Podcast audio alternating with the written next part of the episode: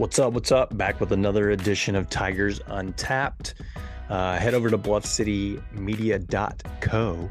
Uh, Bluff City NIL, we're official partners with the Coaching for Literacy, a nonprofit organization using the power of sports to impact childhood literacy. You can read more about them at coachingforliteracy.org or follow them on social media at Coaching for Literacy. Your subscription to Bluff City NIL is 100% tax deductible because of our partnership together. Thank you for supporting Memphis Tiger student athletes and helping promote the monumental cause of childhood literacy.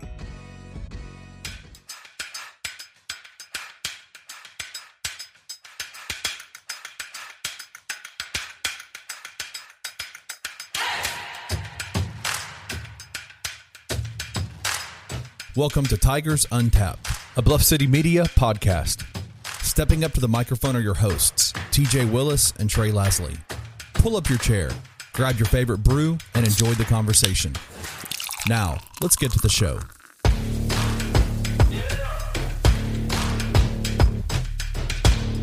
TJ, my man, how's it going? Can't complain, my man. I uh we we do not plan this, folks. This just happens. We right? showed up, and I last second I just said, you know what? I'm gonna rock the gray side. I don't know why. got the blue side. We're like a an Oreo. I'm the filling. This is like- a cookie. I got the ode to Malco. I need Malco back. Shout out I think Malco. we're in that- I get- I think we're this in that was, time. Uh, I think this was Amani's. I don't know if I should be wearing it. Oh, it's good. All right, go, first man. things first.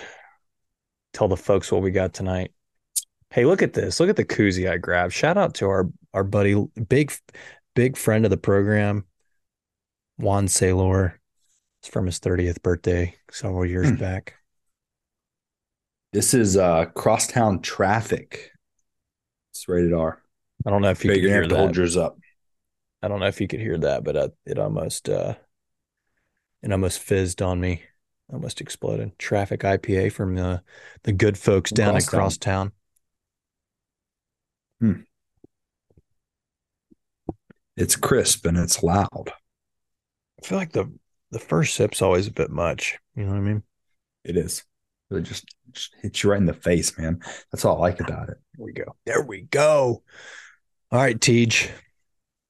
We had a hoops ball game on uh Saturday at the Forum. Pulled it out. The Pirates were in town. Um was not a pretty first half. I mean, you started out you started out strong. I think you got up uh you know, I was looking at it, you got up 14 to 8, just over nine minutes left. And then TJ, I don't know if you noticed this but uh, East Carolina then proceeded to hit their next seven. Well, I don't, they weren't all technically right in a row, but their next seven made baskets were all threes. It's wild. It was unreal. that- they were seven of fourteen in the first half from three. One of the worst shooting uh, three point percentage teams in the country, and we were making them just. I mean, they were the everybody out there was splashing on us. Isn't that kind of like I don't know, the It keeps the happening. trend the last couple of games? Yeah, Tulane's not. I mean, they're not a great three point shooting team, and they were they were knocking down threes. I think that's an over like a that's an understatement of that really. Like they were they're awful from three outside of playing us. And then yeah, all of a sudden I mean, we're talking nearly. we play They're over two fifty in the country. yeah. Like isn't that wild? Like I don't, it doesn't even make sense. I don't even know how to put it into words, honestly. Because really is uh, a lot of it is late rotations, is late closeouts. You're giving up. I mean, they're at the collegiate level. You give them a wide. I mean, not every time are you going to hit a wide open three, but if they're wide open, you get a good look. Like this, you're not going to miss a ton of those, right? So a lot of it's that. But yeah, I don't know. They ended up nine to 28, 32%. So it came back down. I mentioned they made seven threes in the first half in a row, Yeah. and then I think came out in the second half and missed like seven straight in a All of row. So, um, you know, we opened up basically the second half with that 22 zip zip went on a 22-0 run. I think that's the second highest run they were saying in the last like 20 years that the Tigers have had. So seems impressive. part of that too is like and uh Alo mentioned he said Chandler was the the big uh rah rah halftime speech guy, which was good to see. good to hear. I guess we weren't in the locker room. Would have loved to have seen it, but we weren't in there. Um, but part of me is like, eh, granted, thankfully too that it didn't happen with the last five minutes. You know, six minutes to go in the game. But it's like, oh, why can't you come out with that energy? I'm not saying go on a 22 to zip run at the start of every game, right? But like, why does it take somebody coming in at half? You guys being down almost 10. I think we were down eight, seven and a half, got down 11 at one point, I think. Like, why does it take that and to go into halftime and chew into each other? Like, come out with that intensity. Yeah. I think it's just been a weird year overall. Like, I think the obvious leaders of the team, DeAndre, Kendric. So when you hear someone like Chandler Lawson, you know, he is relatively new to the team. It's his second year with the team, but he's not a young guy. You know, he, he's up there in age, so he has some of that leadership characteristics. So it's actually kind of nice for me to hear that, just because that's someone else who's stepping up and trying to become that leader for a team. And even if it's only a halftime, you know, speech, something small like that, I actually I, I really like hearing that. Yeah. Um, I mean, you say it's a weird year. A lot of it has just been since Bama. I mean, leading up and I mean the Bama game I guess wasn't wasn't great. You gave up 91, yeah. but since that game, I think if you look at different metrics, obviously, but T rank or Bart Torvik, mm-hmm. like we're sub 100th in defensive efficiency. So something, I don't know what's gone on. I don't know if it's communication wise. You know, Kendric and DeAndre talked about it the other day, and availability is like Penny's asked them to be more vocal on that end of the floor.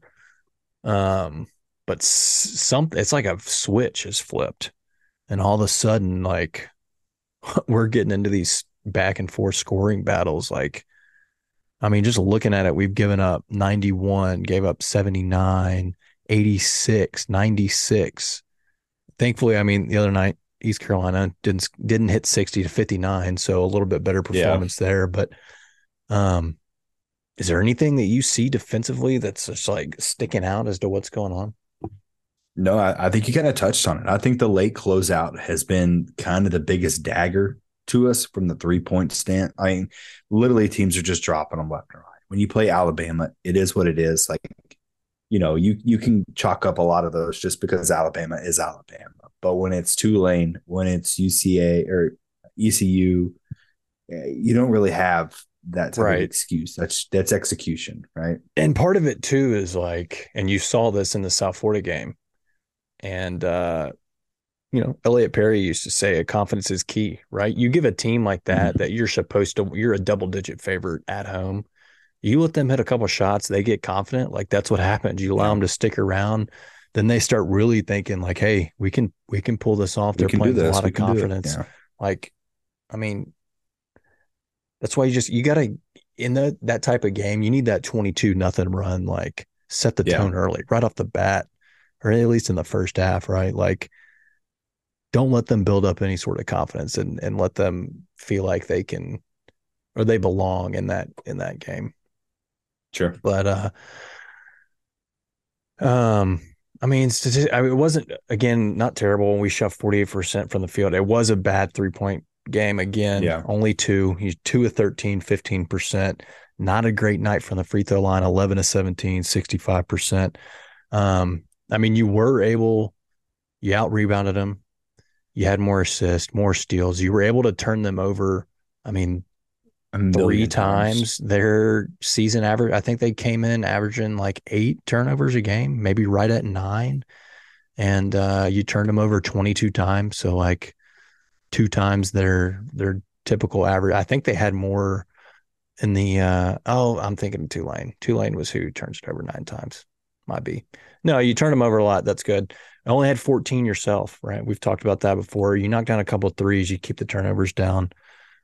You should win most of the games you're playing. Um,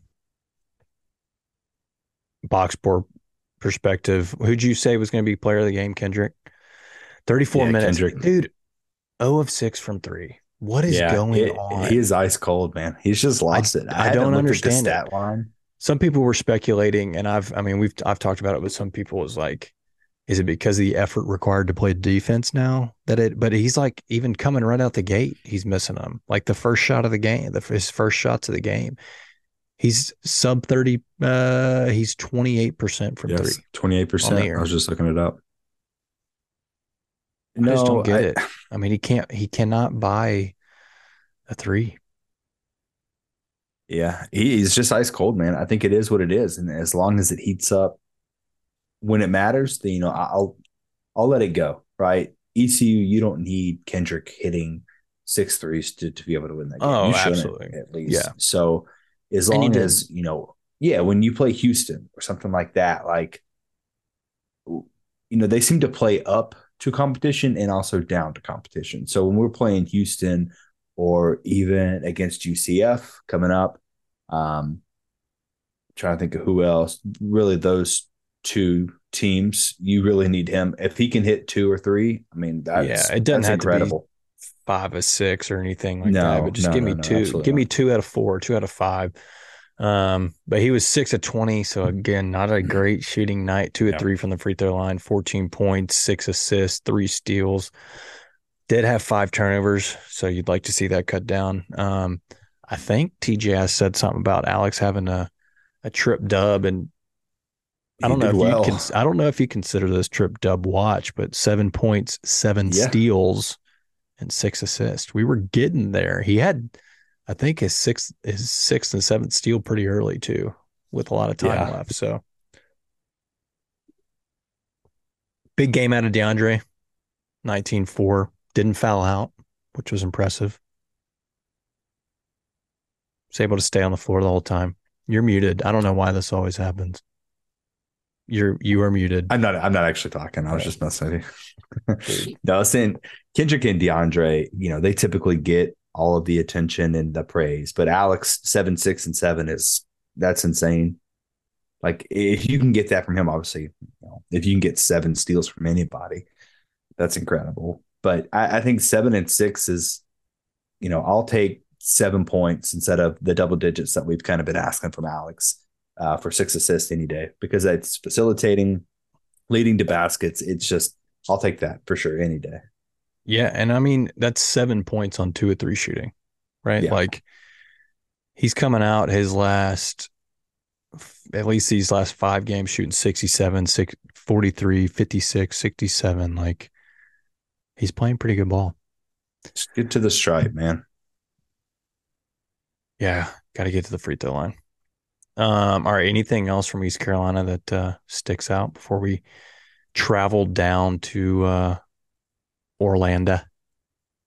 Mm, the only thing I, I think that, and it kind of plays into what we're going to talk about with UCF, I imagine, uh, is they kind of survived ECU game based off community rebounding. And what I mean by that is like um, no one had a substantial amount of rebounds. I think there were like five or six guys with four rebounds each, which doesn't sound like a lot, but Yeah. Mean, it's Just- just everybody rebounds right there. Yeah, Yeah. I mean, your entire team had four rebounds.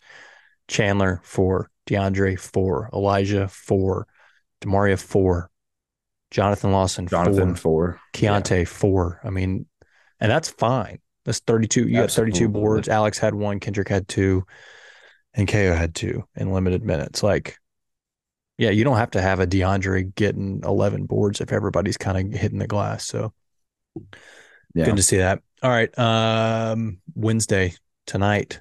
This comes out Wednesday morning to Orlando. Um, UCF, kind of a little bit of the surprise of the conference, I would say, as of date. They are for sure. um, currently in the net. They're second in the conference. So Houston is number one in the net. UCF 36 in the net. We're currently sitting at 58. So a quad one.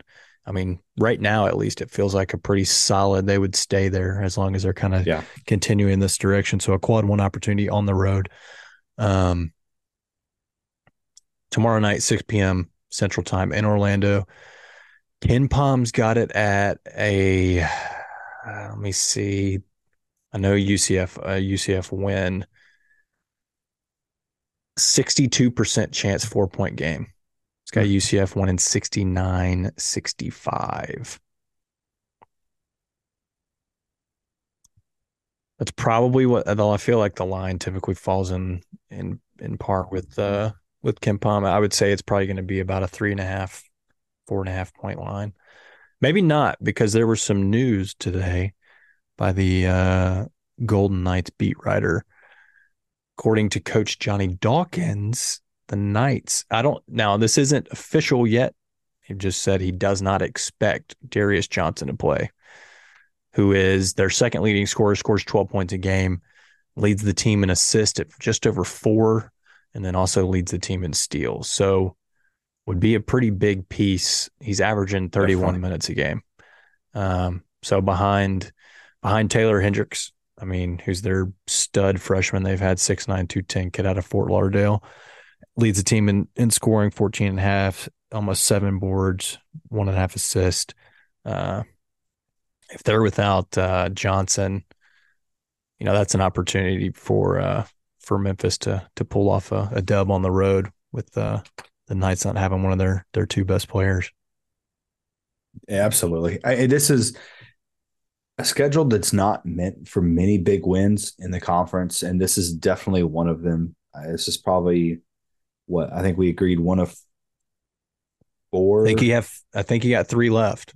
Three left? I mean, yeah you got this one and then both essentially both Houston. both Houston. games. I mean, you can look at it and say, you know, does Cincinnati's at 100? Could they pull off a, you know, could if they upset a Houston somehow, maybe win at UCF, could they jump up and get into that top 75? Maybe, mm-hmm. but I wouldn't, I wouldn't bank on it. I mean, since he's a, a team has got two quad three losses already. They're 0 and 4 in quad one. I mean, I would say these, yeah, two Houston and this one are, are your really your last opportunities, which you're going to need, and we'll talk about that in a little bit.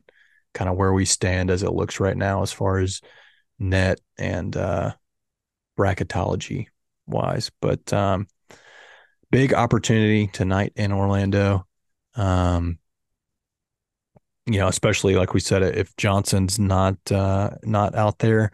Mm-hmm. Um, mm-hmm. I mean, an opportunity. I, th- I think Tigers defensively, if they can turn them over, you know, they're up over 300th in the country in turnover percentage. They turn it over almost 21 time, 21% of the their possession.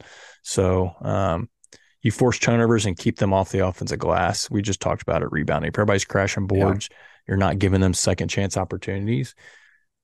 I mean, I, I think you've you've got a, a, solid shot of getting out of there with a uh, with a win tomorrow night. Now, the thing to keep an eye on, they are they're shooting almost 36% from three. So we've talked about it. And this has been with, you know, a couple of teams recently that are not great shooting three pointers. Um, and with Darius, he was, he's not a great three point shooter. So who does that bring? Is that somebody else off the bench that they're going to be bringing in that maybe doesn't get as much run, but shoots it at a higher percentage? Quite possibly, right? Like you're going to have to defend the three and prevent them from getting offensive rebounds for sure. Yeah, and that's the one thing that worries me, right? Is they shoot decently well from 3 and they're really good at rebounding.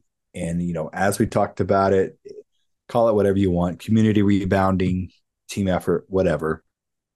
You're going to need guys to to have 4 and 5 each like that cuz you know, as good as DeAndre can be, it's not realistic to ask him to you know, put up 10 boards or anything like yeah. that. He's not, he's playing out of position. I think we can all agree on he's not a real center. Um, so asking him to bang down low with big guys, it, it's just unrealistic, I think. So. Yeah. So Johnson missed their game against SMU the other day, and it looks like Brandon Suggs, who I think he transferred from East Carolina, six six senior. It looks like he's kind of stepped in and taken the majority of those minutes, at least in that game. Played 27 the other night against SMU. Um, he is shooting 55% from three on the year. Yeah, that's a little Obviously, that's going to be inflated, right? How many attempts does he yeah. does he have? Um, but hey, he can at least knock down uh, one of two yeah, I, coming from a team that would love someone to hit one of two, uh, yeah, I, I, would take that. That'd be nice. He's six of eleven. That's a little bit like J Law's been six. Yeah. I mean, not bad, and that's probably just because of you know, with Johnson out there, he's not Sure. averaging a ton of minutes, I don't think. I mean, 20 ish, that's fine. But uh, he can knock just to say, I mean, that's a guy right there. If he's got an open three, he's probably going to take it and Probably he can gonna hit hit it. Right. Yeah. So you got to rotate, you got to communicate, you got to close out on that guy. Right. Fun fun fact on Darius Johnson, his nickname is Mewtwo. Go figure. Mewtwo. Mewtwo. Why spell that? No, don't. You're not the best at spelling. Never mind. Don't spell it. M E W. Excuse me, I'm an incredible speller. M E W T W O. Okay, Drake. One time. One time. All right, Tej. What uh what's your key to to pulling out a dub tonight in Orlando? Being competitive on the glass. I, I think that and trying to defend the three point line as well as you can. I, I think that Run can them really off be the the- three point line. yeah, I don't. I will forever and ever and ever not understand why we go underneath screens. Personally, I'd much rather them hit that. Someone will be close to the basket, right? Challenge them to get closer to the basket. And Yeah. I mean, they're help. not a great two point percentage team. They're Yeah, I saw their- 215th in the country, less than 50% from inside the three. So, yeah, if you run them off the three point line, make them drive, put up a wild shot and get the board, get out and go. Um, yeah, I think it's defend the three and get rebounds. Like you said, doesn't have to be. I mean, it could Yeah. be one guy. If it's DeAndre and going to grab every board tomorrow night, that's fine. But a team effort, right? Just keep guys off the glass, box them out, limit the second chance opportunities. Um, I'll say this: I don't feel great about even with Johnson No. not playing. I do not feel great about. I'm almost. I was kind of. I've kind of been this way the last couple of years with the football team, but we're one in three on the road this season, and uh, Mhm. it just. I don't know. I got to see it to believe it first. I'll say this. The Tigers have been really good at scoring. This is one thing, by the way. It's just, it's going to sound like a venting session now. With the ever changing rotation, it was going to be shorten it, then it's play it longer. You hear things like play Damaria more, play uh, Elijah McCadden more, play Keonte Kennedy more.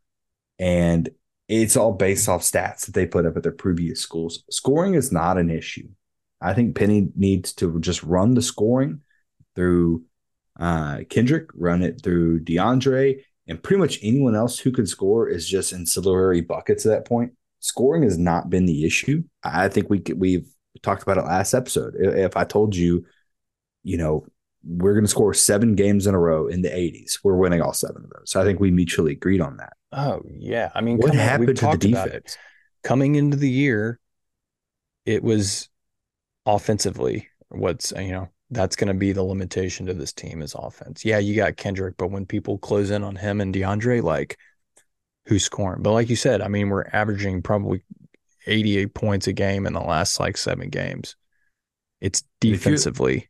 I mean, what has happened? You got to get back to If your defense, the first half of the year defensive effort. Yeah.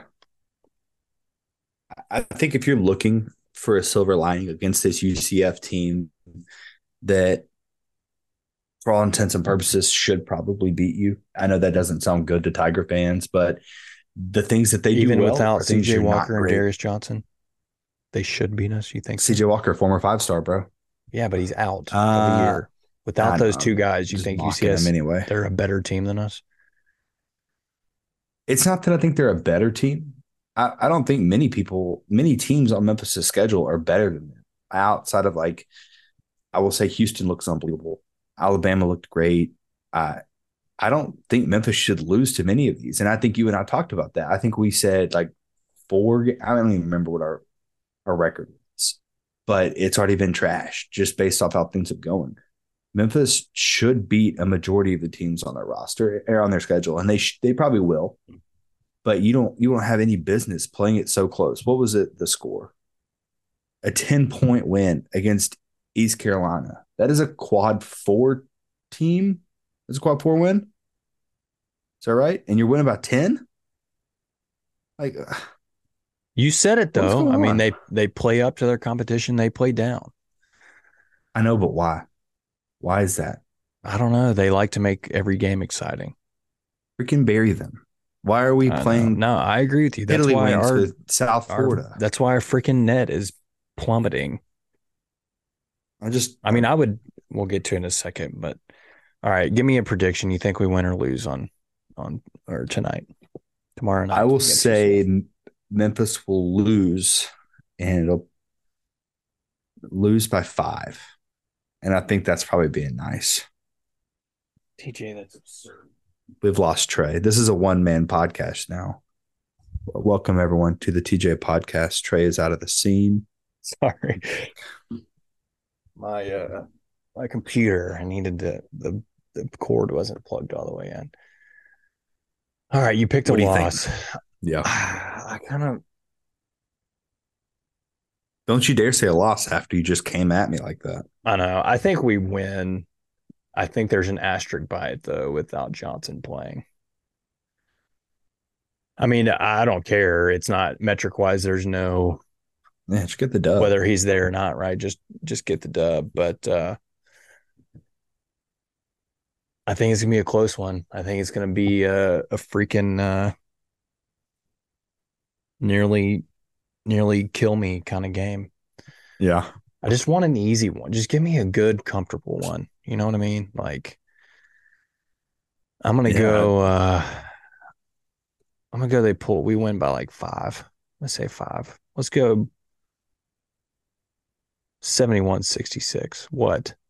I said we'd lose by five and you come back, they're going to win by five. Well, I'm gonna be honest. I didn't hear a whole lot of your pick because I was You're crawling taking on the floor trying to plug my computer in. But yeah, we'll go a 10 point difference. You say lose by five, I'll say win by five.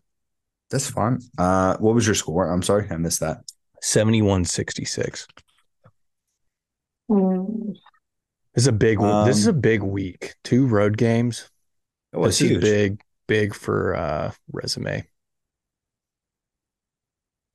I will say we lose by five, but I don't think it's going to be as high scoring as some of the other games have been. So naturally, it'll be hella high scoring. Um, I will say 71 65 Tigers loss. Well, That's that's still kind of high scoring. points. Oh, okay. you Yeah, basically you're picked the same exact So score that I picked, except for I said 71 66. So That's 71 66 is my final. Actually, that is literally that's a score that I okay, that's fine. We both picked the same exact score. One it's of a us has wicked web we weave, Trey. one of us has Memphis losing. Look, Um, all right, that's right, what it is. then bring back Malco. Ah, we need him back bad. We do need him back. I don't think he's what, I didn't back think this, this- week though. I didn't think this would become a Malcolm Dandridge fan podcast, but here we are. I mean, we just need his size in the middle, yo. You know what I mean? I do know what He's you a mean. force. He's been a force down there.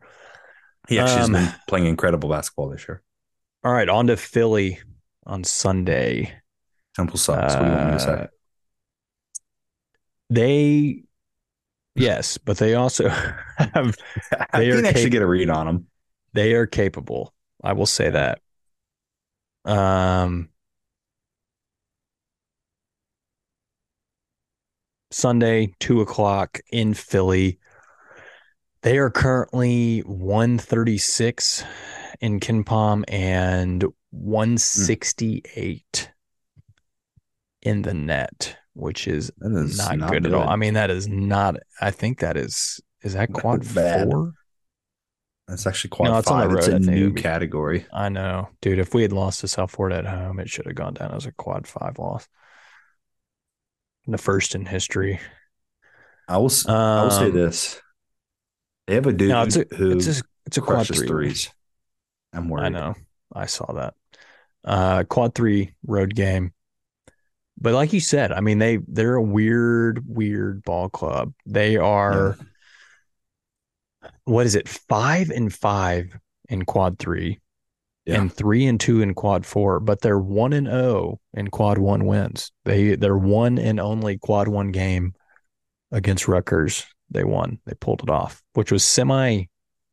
Some some sites counted it as a semi road game. So Yeah. like we said, they are capable.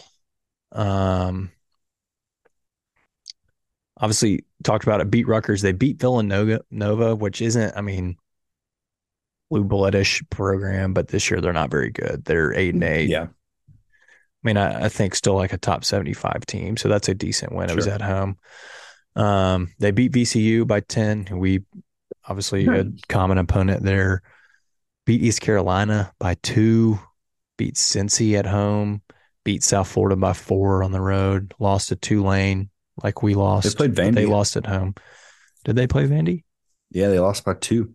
Yeah, you're right. In Third game of overtime.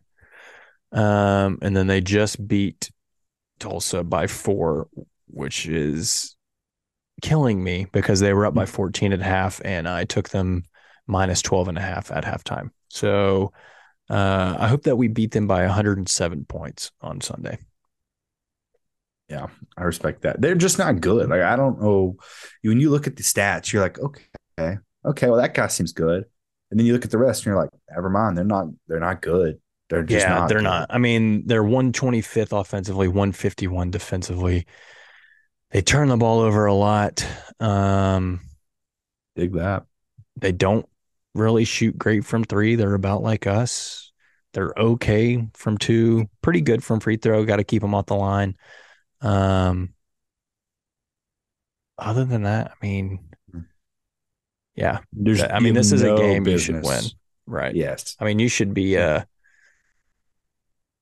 seven, eight point favorite, I would say, probably. KenPom's got us at a 70% chance to win and a six point 14. victory. Hmm? That's a four. You should be a 14 point favorite. It's not going to be that high. It's on the road. Should It's tough to win college basketball games. I'd say it's going to be around six, seven, probably. Um, but I, you should win by 10, nine, 10. Get it up there. It should be more than that, but you know, it is what it is. It's just not good, dude. And I know saying it's they're not good, dude, is not. That actually is a stat. It- It's it's right here on the sheet I'm looking at. It just says they're not good. Yeah. I mean, they got they got two guys, stat. really kind of three, but what? We have to. We kinda Um, have two guys. I mean, but our two guys are much better than, than their two guys. Our two guys are better than your two guys. Uh, Khalif Battle, a couple of six six guards, Khalif Battle, sophomore guards actually, and Damian Dunn. Um, average Khalif averages 18, three, one assist. Dunn, 14 and a half, almost four boards, two and a half assist. Um, so if you can come out trying to make some of these other scrubs beat you, um, I think you're in for a you're in for a Yeah. maybe that one could be comfortable. You steal a you steal a win in Orlando tomorrow, tomorrow or tonight if you guys are listening on Wednesday, and then you have a comfortable, nice uh end of the road road win on Sunday.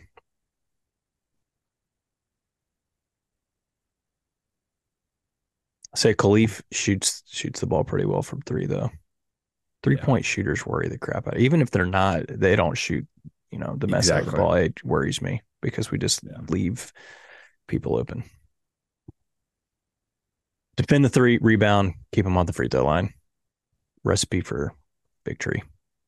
It's winning Um, every Tiger game ever. Yeah, I mean, it's not even just Tigers. I mean, that would really be a lot of basketball teams. All right, looking at where we currently stand, we've talked about it a little bit, but uh, Mhm. resume wise, so we're 58th today in the net. Uh, that will obviously change after tomorrow or tonight's uh, game. We are currently 35th in KenPom. So, which I think is more accurate. Obviously, I think the net has some uh, needs a little bit more data behind it to kind of get rounded out, but uh, that feels about right. Um, from a bracketology perspective, man, we have right before Tulane, we were sitting around a six seed, Yeah, how the mighty have fallen. and today on Tuesday, January the 10th at 9:35 p.m. We are currently with Lunardi, one of the last four in. We are playing Oklahoma as an 11 seed in the play-in game. And with our boy Jerry Palm, not even not even in it, not even in the big dance as of today. I will say if if that were the case, um, who is this? Who are we looking at here? This is Lunardi. Lunardi has us in the play-in game, as you mentioned, and we'd be playing Ohio State. I don't, I don't think what? I hate that. Did he change it? Uh, There's no way know. it's Ohio State. It's Oklahoma. That's what I'm looking at now. No, I'm saying no, no, no. If you win, once you win the play-in game, you'd oh, be playing the six seed, okay. who's Ohio gotcha, State. Gotcha, gotcha, gotcha. I'm okay gotcha. with that. And then Arkansas, Indiana State, like. Oh, I'll take that. I just yeah, don't. I, think that's I don't know setup. that. I, I guess maybe you get a game in if you win the play-in game. Yeah, that's pretty good. It's a nice little setup, but it's okay. I would take that. I think there's a better seating. Nine. I think I'd rather be the ten, but so I don't uh, have to uh, do. Yeah, probably. I don't want the play-in game. That's just another game. So another opportunity to lose. I don't know. There's been teams that have played that play-in game and made a run. Sure, sure, sure. I, I'm just taking away. Yeah. That possibility. Maybe we could be the first to to win seven NCAA tournament games to win the title. Go play in game all the way to the title game. How many of those traffics did you have before we started recording? That would be cool.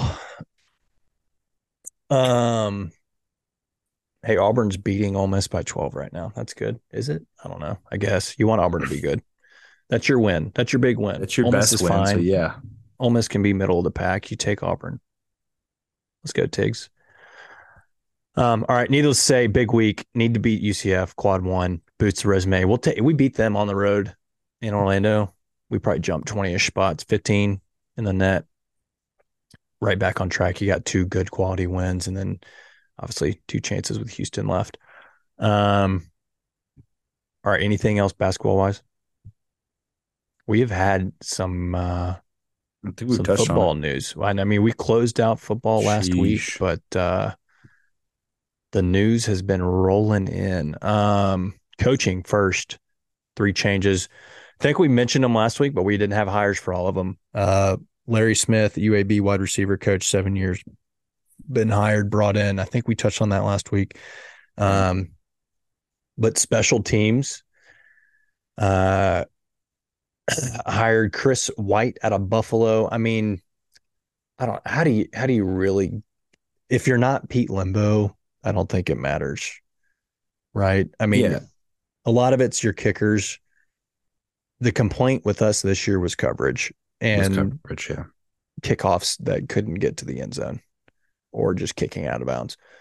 Um, from a return perspective, we were one of the best in the country, led the American in return yards. Your kickers were good. I mean, obviously, I think shout out to Chris Howard, love him to death. He's a great kicker, but I think you want somebody with a little bigger leg. So hopefully we we get that. Um, Joe Doyle, Doyle rules, great kicker. So obviously a lot of it comes down to your kicking, but um, I mean, we'll see. I don't know. It's kind of tough to tell. I feel like Buffalo's kind of we looked at it, they've been a little bit kind of middle of the road special teams wise. So I think it really just depends on like you said, the kickers you got. If you got a really good electric return man, that obviously helps. You know, you got a TP Definitely. back there that hits the hole hard and can take one back to the house. Obviously, your special teams are going to be good. And then it's just like coverage like we talked about.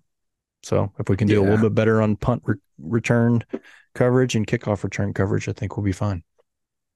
Yeah, and I actually asked this interview in an interview, like, do you guys bounce all this stuff off each other? Because Bankins don't say obviously it. was if you I'm not going to say, it, I'm ending the podcast. But Hankins, this sounds weird. Hankins and Bankins and uh, Barnes have all been special teams coordinator at some point freaking know, either running double fence. duty or don't. If you guys are, if the staff is listening, don't ever say we fence again. Please. I think we fence is dead. Thank gosh. Good, but uh, Weefence know- left the building.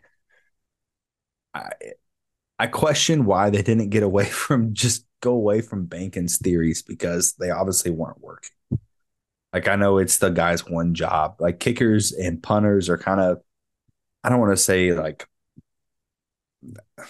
autonomous, but you know, they kind of are autonomous, right? I've always Like, been I've always been a big believer in having your best players on the field at all times. Sure.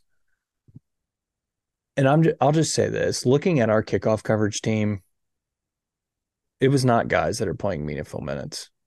no. And it's like I I kind of get it from like an injury risk perspective. But at the same time, when you're giving off kickoff returns and punt returns that literally change the game, like just put your best guys out, your best tacklers, your best coverage dudes out there. Like Yeah.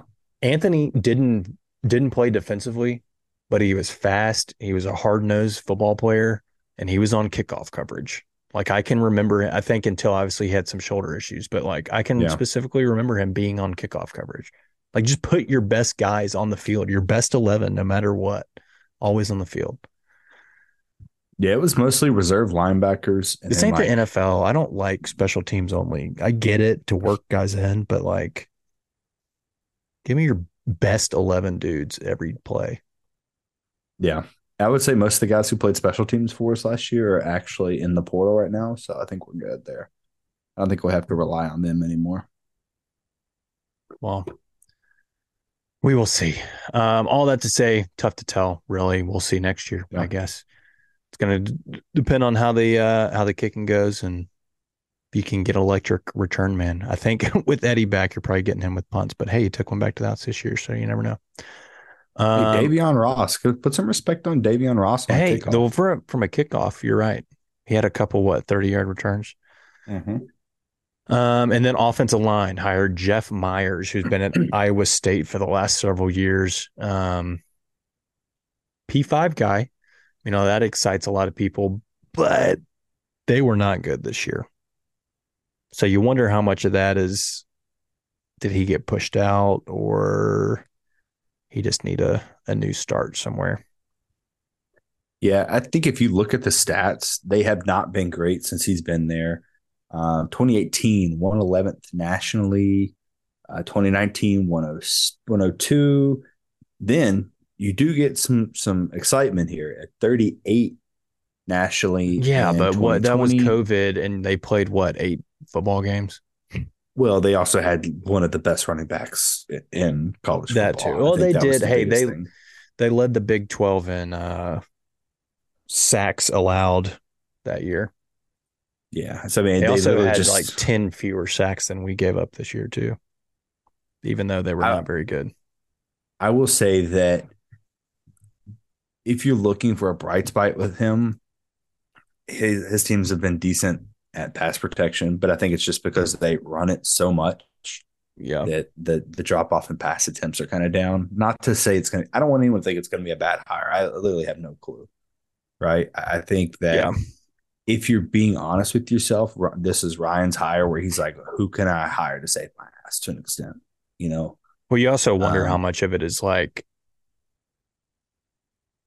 do they align more principle wise, I guess, and teaching wise? Because we've heard some things that maybe Yeah. Bridge and Silverfield weren't exactly aligned on some things, and that Yeah. kind of may have played into the in the issue. But I will say this: it is to me a little bit concerning that the run game for us has been the big hey we need to fix this and then you kind of just mentioned that they they've struggled with uh their pass protection's been better they've kind of struggled the last year or so with run their run game what they average they only average like a hundred and you said Um, it earlier Well, last year they averaged 108 rushing yards per game, which is 116 nationally.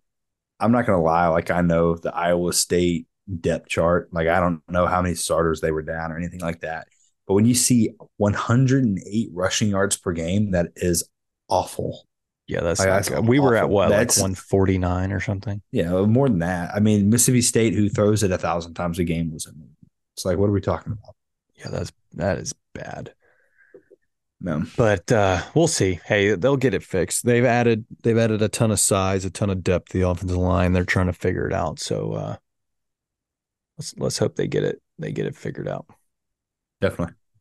Um, all right, from a coaching perspective, we've hit the portal. We are still hitting the portal. We've had four, I think, join since uh, our last episode. So Jalen Joyner, the Jalen Bros, Jalen Joyner and Jalen Johnson.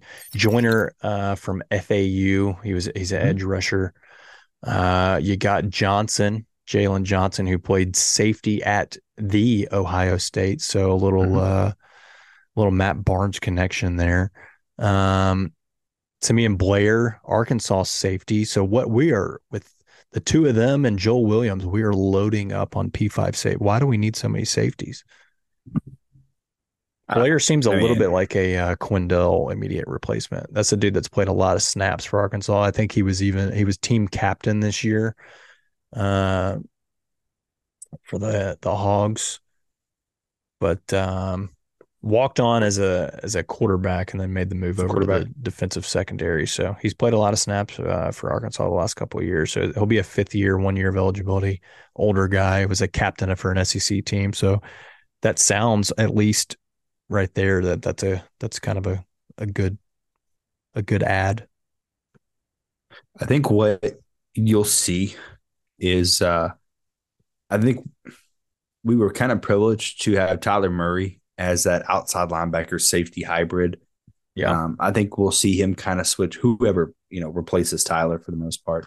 We'll see them kind of switch off and you'll kind of get some more strong an extra strong safety kind of thrown in if it's Blair Johnson um 41 what's his name it's skipping me. Joel the Kentucky Williams. Joel Williams thank you um you'll have one of them kind of rotate in I, I think who, that's probably who played I felt like started getting more and more meaningful Oh, yeah. snaps the later I mean obviously you add a guy mid year it's gonna be tough to kind of work him in but you know second half of the year I felt like he was getting you know Quindell or whoever went out for uh, whatever reason Hastings anybody went out he Hastings, he was yeah. in there they definitely um, favored him over Hastings Yeah. I will say this. I looked up something, and this is not, hey, I don't know. I have not watched a whole lot of Simeon Blair. PFF does not like the kid. Pro football focus, I will tell you that. According to them, he allowed seven touchdown passes while in coverage. He posted a 51.2 overall grade defensively and allowed more touchdowns than any other SEC player this season. and his Pro Football Focus grade ranks 368th out of 379 players that played 700 defensive snaps this season. Mm. Don't like that a whole Mm, lot. mm, But I will say this he was on the field for the most defensive snaps uh, on that entire Arkansas football team. He was on the field for 96% of their defensive snaps. So the Arkansas staff liked him. and I and I'm curious you don't how just put many a kid out there that's, you know, that could be like I, we talked about earlier. I think you were about to mention it is, are some of those touchdowns him getting left on an island because a DB got beat or whatever. He's trying to, you know, get over there and make a play. But they obviously saw something. You got somebody on the field that's a captain and you got him on the field for 96% of the defensive snaps. Like you see, you see something in him. Yeah. How many times was he left on an island? Or how many times were those against SEC talent that he's not simply going to face while he's here? Like he's uh, Alabama won 49 to 26. How many of those came from Alabama? Like you're not facing anyone with Alabama talent or uh, I guess Mississippi State, you will. Um, but State beat Arkansas 40 to 17. You can't tell me that one of those at least wasn't against him there. I mean, I, I don't know. I'm not going to hang that over him until he gets here and the game kind of slows down because I, I just think a fair statement would be the game is a little bit slower in the American versus uh, the SEC and things like that. So I think we can see some. Are you saying the American doesn't stack up to the SEC football wise? Oh, uh, slightly, slightly. Yeah, Speaking of which, Slow how about that title game last night? Woof. Woof. we gonna do, dude. That's a We buzzsaw. They were we gonna lost do that six, to anyone. We lost six football games this year, not even by a combined 58 points. I don't think it mattered who you put in that game. Maybe Ohio State. I, it would be my only argument. Especially with people picking Georgia to be seven and five at the beginning of the season. You know what I mean? Who picked what a that? joke! I need to find the quote. I need to go back and look all that. I think What a John said it that uh John travel by John. Everybody knows travel by John. Follow travel by Probably. John. Um, it Um, was like who said that? Like who said that they're going to finish seven and five? Nobody love said they s- they said said that. that. Kirby Smart I typed up a fake article. Uh, and then la- we had one more. Jack Greer, Ole Miss offensive lineman, Mhm. local kid, went to Houston. So uh, hey, add them adding more depth and size to the uh, to the offensive line. So they're really making that a, a point of emphasis this offseason Sure. and trying to really get that fixed. So that's good to see. Um, I will say this. Oh, hey, we're missing uh Busey, whatever. Wide receivers. Oh, signed, Marcelo. Busey. Yeah. Not really a transfer, more of a signing, but yeah, Yeah, but he's another another receiver. ad since the last time we've uh we've talked. But I will say this: another undersized wide receiver. He's what five eleven, right? Yeah, TJ, on a good day, on a good day. do you can we staff Larry Smith? If you're listening, we know that you are. We got Rock Taylor and my guy Joe Scates, who needs some rec specs. The only two receivers on the roster that are over six feet tall. I You don't want to you want to know oh, how many guys foot. Yeah, yeah, are under six feet. And if they're listed at six feet, I'm counting them as under six feet because we all know that rosters lie about height. So you want to you want to just take a wild guess as to how many of our receivers are under six feet? uh, six, no, six. Is that not right? 10. Hmm. 10 of 12 are under six feet tall. Well, now 11, 11 if you count because he's not, uh, UC's not on here. So 11 receivers of 13 are under six feet tall. That, and I'm counting, there are several listed as six feet. I'm counting them under because you give them an inch or two.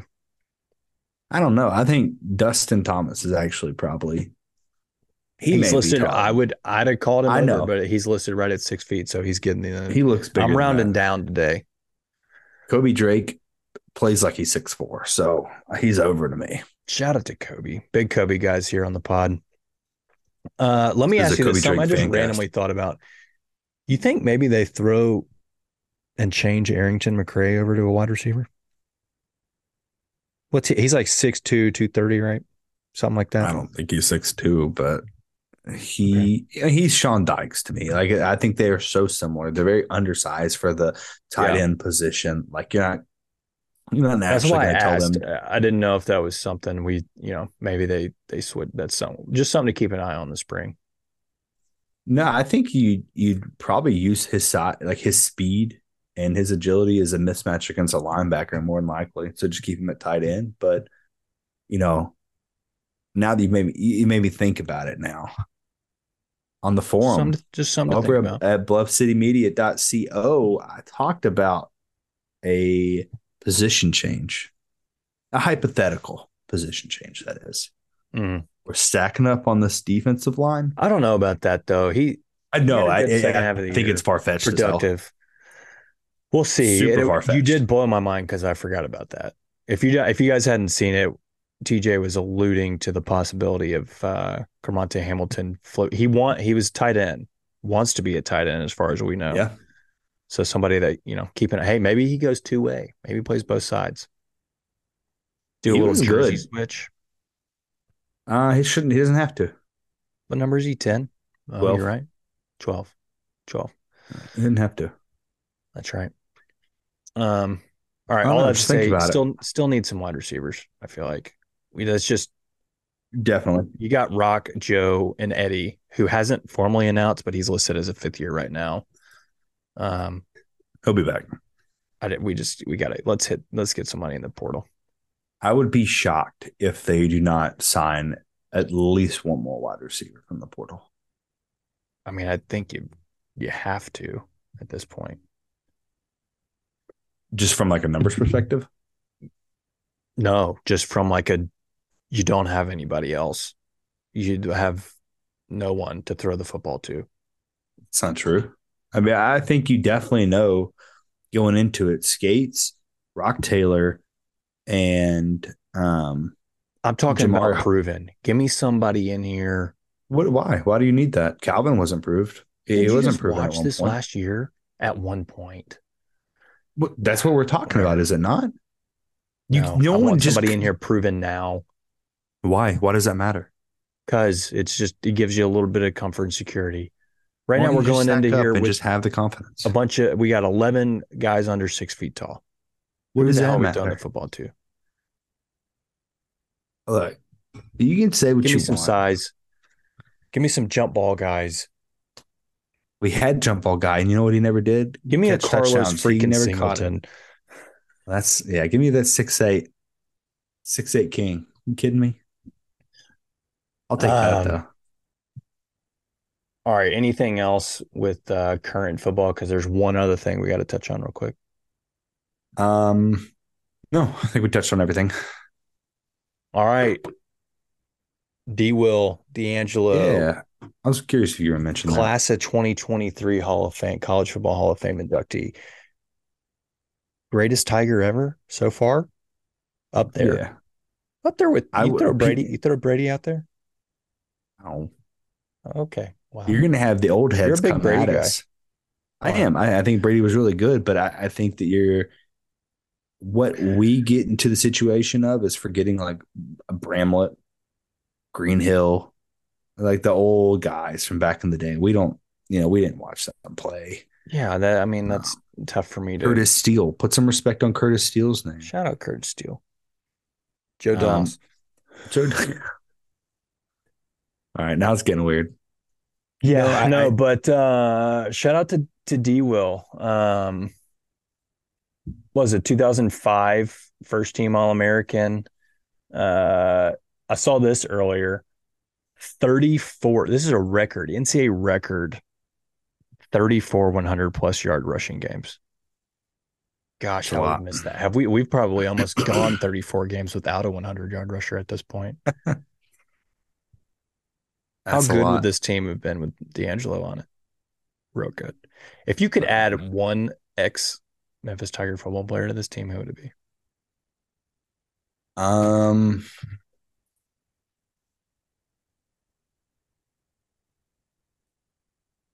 Anthony Miller. That's what I was gonna. Uh, see, I would say now. I was gonna say Anthony. So much freaking heart, passion, local kid. We just talked about we need a proven wide receiver. DeAngelo would change his team too. Let's go one offensive and defense. You said Anthony. What about defensively? Um, it's tough because I think my initial answer was Bryce Huff, but I think that Jalen had a good enough year that I don't. I wouldn't replace him. He with is Bryce. coming back. Oh, I see what you're saying. No, no, no. I'm saying like I, see what you're saying. I see. yeah, Yeah. Bryce was a monster, but I'm not trying to replace Jalen with that. So I'm trying to find. Um, I mean, this isn't going back very far, but I'm feeling like Genard Avery. that's a good, good one. I don't think that linebacker was the issue. You did. No. I just, but that him and Bryce Huff, they were. I mean, they were getting the quarterback. They're just anchors to those defenses. You know what I mean? Um, I'm going to say Austin Hall, but I'm going to have him playing like actually, actually having him play safety. that wow was not. Eh, that is just not an. I mean, that totally caught me. out. I did not know you were a big Austin Hall guy. I'm not. I think. Well, I mean, I, whatever. Austin Hall was really good, but I want him actually playing safety and not playing like that. You know, God, you know, Tyler actually, Murray that role. makes me think of, and you you posted his tweet because he was at the bowl game. Freaking Jackson Dillon. I want to crush a Busch Light in honor of Jackson. what's Swamp Donkey doing these Should I go get a Should I go get a Busch Light right now and crush it on air? If you have one handy, I'm not going to be opposed to it. I'm going to get it. I don't know. This podcast has gone off the rails, folks. But welcome back to the solo pod of TJ. It's called TJ Talks, and it's where I just talk to Trey's blank screen. What's up with that donut stamp in the top right corner of that window? You guys can't see it. It's right there. Um, I don't really know what's going on there. I've got questions. It looks like a donut has been smashed up against that window. I need tweet me when you see that. I need someone to let me know what they think that mark is. There it is, folks. We have both chugged a beer on the show for no reason. Oh, that was for Jackson. You're gonna feel that. I can't believe I, I really had a Busch Light in the fridge. That's actually for Jeff Myers too. That's a Busch Light. I think it's You're the Iowa State. actual they sold yeah, out the whole State city. beer. I was thinking it was Keystone for some reason, but it, it was it was Busch Light. Bush, baby. I should not be that tired from doing that. Hey, what's up with this donut looking stamp in your window? Look over your left shoulder. Oh, that Look at- thing. Yeah, what's going on with the donut stamp? There's one on that side too. All right, it's getting weird now. It's didn't see uh, that we had one. of those cat hammock things. It's Oh, okay, that makes sense. I legitimately thought it was a donut, like someone just went. Yeah, no. Um, all right. Shout out to D Will. All right, TJ, Getting weird. on to the beer. Now that I've just hammered out a Busch Light, I don't even remember what this traffic was like. It's good. It's multi again. Like why? Why do I keep losing on the multi battle? I don't know. I mean, you drink enough of these, I feel like you should know that that's coming. I should. I mean, it was good. I, I, like, like this can. This can gives me a uh I don't know, we're like almost a comic booky vibe, you know what I mean? Definitely, definitely, definitely. I think that's like they're they're so they're sitting though. at a this is the steering wheel hands on. Yeah, this rear view mirror's got a it looks like the eyes of a, a female. This side, the crisp side, is a male. Pretty good. Busy can, a lot of stuff on here. Um It it is a busy can. I think that actually pushes me away from it because it's not like busy in a way that I understand. There's actually so much going on here that I want to write it. Yeah, it's kind of hard to like just from a straight up. This is just on view, like straight on. It's not great. I mean, I like that, like that font. If we could get a Tigers helmet sticker just in that font, it'd probably look pretty good. I think Johnny Memphis actually put one up the other day. You're right. Go follow Johnny Memphis. Look at his uh, helmet concepts; they're good. Um, yeah, it is a little bit busy, and it's a little too bit busy. Can I mean, it's a good can though. Creative. It's okay. Traffic. They're driving a car. Um. Really put in the thought there. I'm gonna go like six, seven on the can. Okay, that's much higher than me. I'm gonna go like a five, Wow, you five don't- on the can. I You don't, love like, the can. You don't like it at all. No, it is. I don't really understand it. If we're being real honest. Speaking of this Auburn game is still on. You know who is you probably love having one as your team, but is just extremely annoying to watch. Who? Wendell Green Jr. I get that. I mean, the kid's a spaz. I, I like the spaz. Anyway, sorry. Um, all right, beer wise, IPA six point two by volume. This one doesn't have near as much uh, malt finish though. I definitely like the beer more than the can, but not like this is good. I mean, that you could definitely have a couple of this is this is an after soccer. This is the kind of beer we have after soccer on Tuesdays. Um, Oh, I'm I'm going seven four on the beer. I like it. I was gonna go definitely have 7-7. a couple of them. I like it. Seven seven on the beer. Nice. It's not bad. So six seven on the can and seven seven on the beer. Yeah, five and a half, five point five and seven point four. So good brew. probably the biggest difference there. Shouts to uh, Crosstown. Yeah, we like Crosstown. They're good. All right, Teach. Final thoughts. Uh, this can it's got too much going on, and uh, we need to rebound. You know, I think it is Too much going on. Not enough rebounded. You heard it here first. TJ, this is Trey. Come with a cold brew. Stay for the hot takes. Peace. If you enjoyed this episode of Tigers Untapped, please leave a like and a comment wherever you download your podcasts. Head over to bluffcitynil.com for comprehensive coverage of Memphis Tiger athletics. We will see you back here next week.